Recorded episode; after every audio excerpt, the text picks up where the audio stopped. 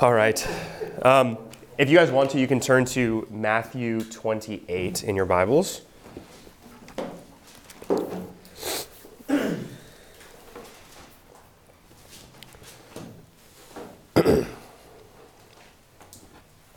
we'll just be reading the two verses that end that chapter today Matthew 28, verses 18 through 20. The text says, And Jesus came and said to them, All authority in heaven and on earth has been given to me. Go therefore and make disciples of all nations, baptizing them in the name of the Father, and of the Son, and of the Holy Spirit, teaching them to observe all that I have commanded you. And behold, I am with you always to the end of the age. This is our text for basics this week, and we will be talking about the concept or the idea of discipleship in the New Testament. And it's important for us to understand that discipleship is the mission and purpose of the Christian church. It's the, the thing that we're called to do as a church. And you see that here, right before Jesus uh, leaves his disciples, the very last thing he does is he gives them this commission that's recorded. And it's important to us, this mission, and you likely know this because we read it every Sunday at the end of our, our service. So this is not just something we think is nice in Scripture, it's also something we think is the backbone of what the current mission of the church is to go therefore and make disciples of every nation.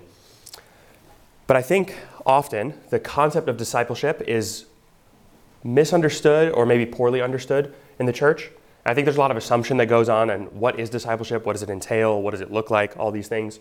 And so in this session of basics, I'm, I'm going to be attempting to clarify some misconceptions and give a better vision, I think a healthy vision of what it means to disciple as part of the local church.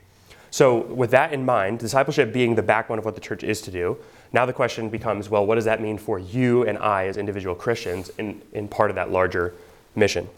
So, for that, I, we don't have to turn there, but uh, you might be familiar with 1 Corinthians 12, where Paul uses the illustration of the body, uh, the human body, as, uh, as an analogous to the church. So, he, the, the conclusion summary of what Paul is saying there is the church is like a body in that we are differently gifted and differently abled as members of that body to do different functions. So, the purpose of the body is to grow and to maintain health and to maintain vibrancy. Uh, we could say, analogously, that is also the mission of the church to grow and maintain health and vibrancy. But what the text in uh, 1 Corinthians tells us is that it is not the job of every single member within that body to do the exact same set of functions. For, as he says, not every hand is a hand, not everyone is a hand, not everyone is a mouth, not all of you are heads. Some of you are differently gifted, and you must recognize that different gifting if you ought to actually live healthily as a body. So, to, to maybe draw that illustration out a little bit uh, for understanding at least the growth aspect, which I think discipleship falls under, if you were to think about how the human body grows today, uh, and not that it's grown differently throughout you know, human history, but how the human body grows is you intake food, which is you, you take in calories and nutrients, uh, but you don't, it doesn't just stop there. You don't just intake food. Uh, you have to first break down those calories and nutrients into component parts so that your body can actually digest the food that you've eaten. Uh, then your body needs to reconstitute those nutrients through a whole bunch of processes to make uh, to take the fish that you eat and turn it into uh, muscle protein or to turn it into skin tissue or all kinds of things. Th- those things need to be broken down and then later reassembled by the body. But it's not just that you need to intake food and break it down and rebuild it. You also need to sleep so that your body can have time to rest and to recover and, and, broke, uh, and repair previously damaged tissue. Also, you need to have a good hormonal balance. Uh, people who have hormones out of whack uh, might grow uh, not, not enough or too much. And so the body to grow needs also a good balance of hormones. And on top of that, you don't just need food, uh, you need to eat water, or you need to drink water. And you also need to stay healthy in general, meaning not getting sick and things like that. All of those things are components of what it means for the body to grow. Some of those components have directly to do with the intaking of food. Some of those components have to do with the general upkeep of the body. But all of them are necessary for the body to grow. And that's not even touching on the most important component of the growth of the human body, which would be the growth of the human brain, which needs to be poured into and, and developed over the, the development of a child. Because if the human body grows but the brain doesn't grow, that leads to deficiencies later on in life. So the church, if you're comparing the church to a growing body, uh, and we can understand that different parts of the church have different responsibilities within that work. I think this picture is going to be helpful for us to understand what does that mean for discipleship, adding things to the body, uh, and understanding that not every single person has the same job when it comes to discipling. I think mistakenly, the, the current church is, has, has a problem, which is it thinks every single person ought to be an evangelist within the, within the mission of the body. So, to quote uh, Sinclair Ferguson, who you might know, uh, he's a th- theologian, and he comments uh, in a recent interview that he did this. He says, For a couple of centuries, there has been a tremendous weight placed upon our members that they must be individual witnesses. A lot of them have simply crumbled underneath that pressure. However, it has struck me with how little the New Testament actually has to say on evangelism as a, as a manual and how much it actually has to discuss about the living, consistent life that is required of a New Testament Christian, living within the life of the church. He concludes by saying this As society crumbles, he says this later in the interview, as society crumbles and we expose the church to the community in which it has been placed, it is absolutely bound to have an impact in that way. So, his vision for church discipleship is not that every single individual member of a church must be an evangelist or a teacher uh, but his vision for discipleship is that every single member of the church needs to be incorporated into that living body, and that some people will be disciplers, and some people will be uh, developing people once they're inside the church. Some people will be investing to protect the health of the church and the wellness of the church. There's a whole host of responsibilities in the growth of the church, not just converting people to faith or, or sharing the gospel with someone new. There's a whole host of things that have to do with that. Now, that is all, all good and well. But the, the mission of the church, capital, capital church, uh, the corporate church, is for us to all be on mission together with the goal of discipleship. And so then it becomes critically important to understand how your individual gifting as a Christian plays into the overall mission of the church. Because what some people hear when you say, well, not everyone individually is responsible for discipleship, what they end up hearing is, therefore, I'm off the hook for having any role to play in the process of discipleship. And that's not true because you do have a role to play. And this could be, uh, could, could be equated to, and why I started with the illustration of, of the human body growing by eating food, breaking it down, reassembling it, and guarding a whole host of other health functions. Every single aspect of that process actually does attribute to growth within the human body. Similarly, every single gift that the church is gifted with attributes to the growth and the health and the vibrancy of, of that body. So you have a gift by the grace of God, everyone has a gift through the Holy Spirit. And then the question is, how does that gift grow or enable the church to grow through discipleship? That might not mean, uh, or that doesn't mean that everyone has to become a pastor and teach.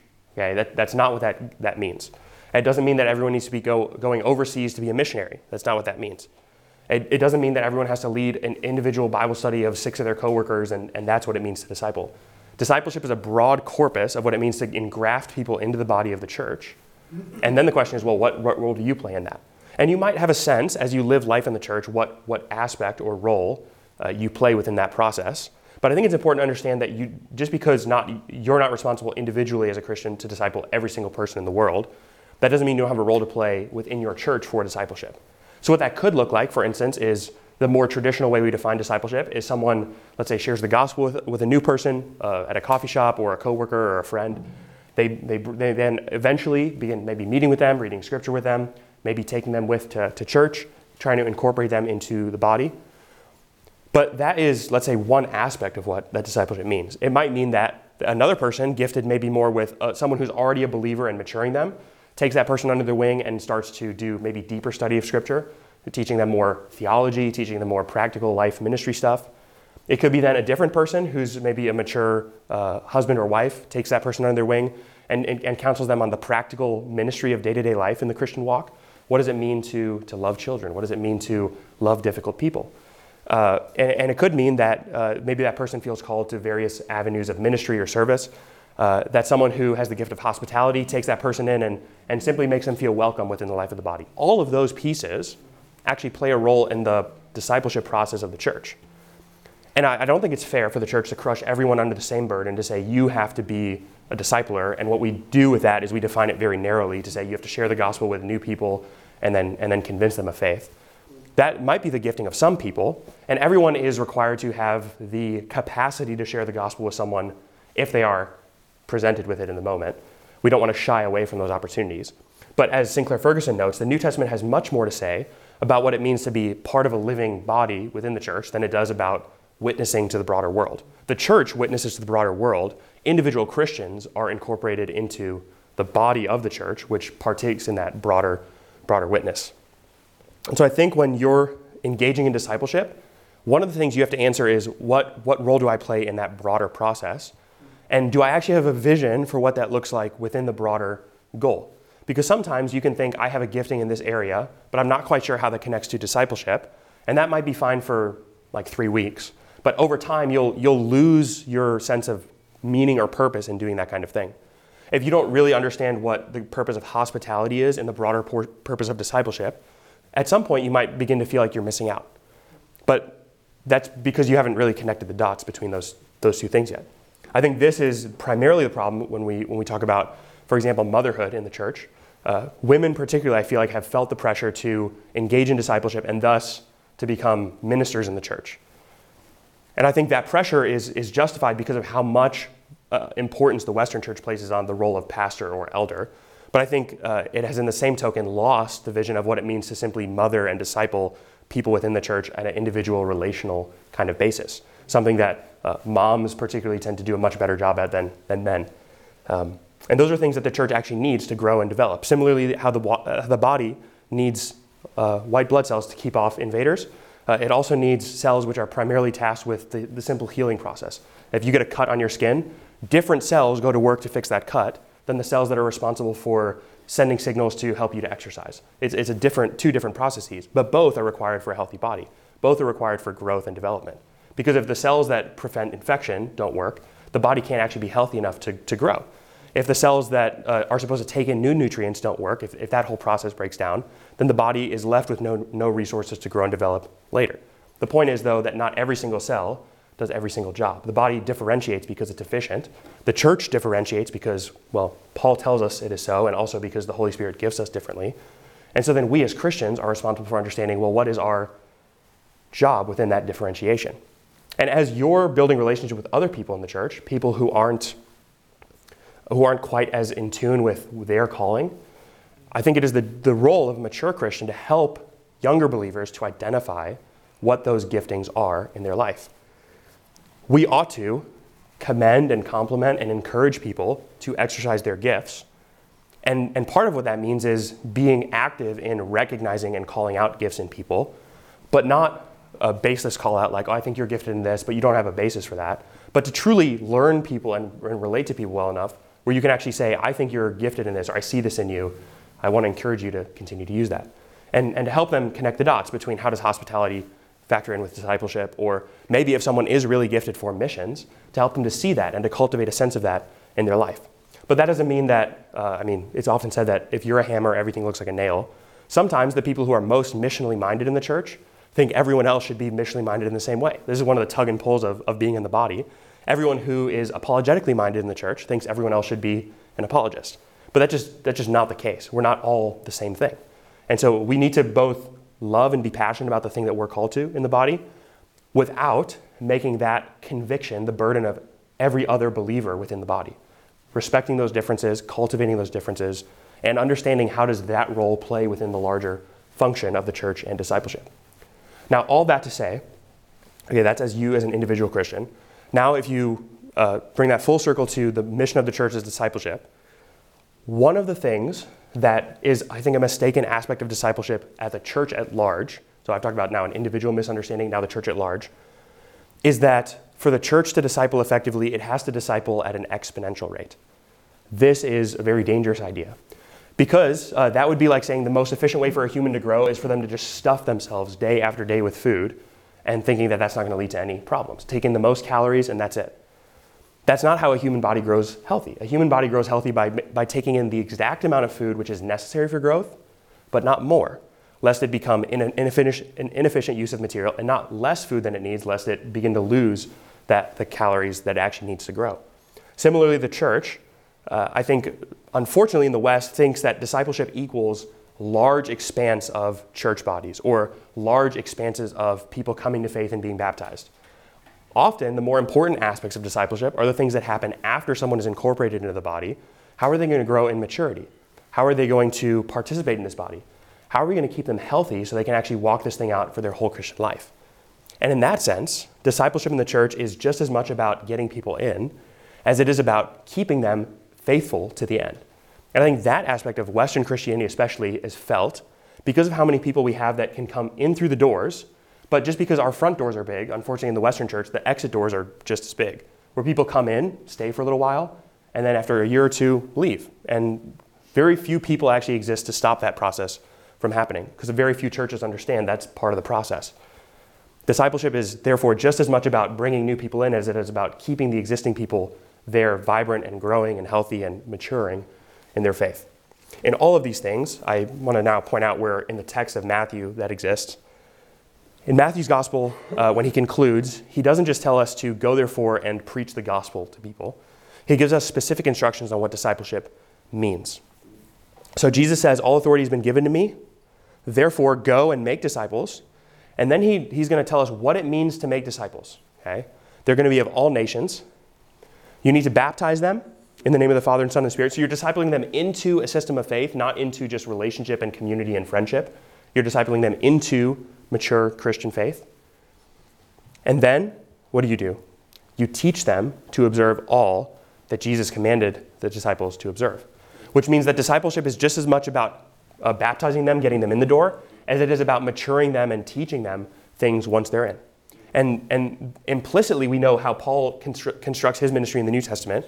He doesn't just plant churches, but actually, all the letters in the New Testament we have are after he's planted churches, coming back years later, being concerned for the health and the vibrancy of that body which he planted, writing for them with, with pastoral care, with motherly concern, to make sure they're healthy, they're protected from false teaching, to correct them and rebuke them when the time is right. All of those things are Paul modeling for us what it means to be a discipler. And I think all we do in the Western church, unfortunately, is focus on him, the, the planting churches aspect, and not so much on the fact that actually all the letters we have are from him post planting churches, writing with pastoral concern for the church.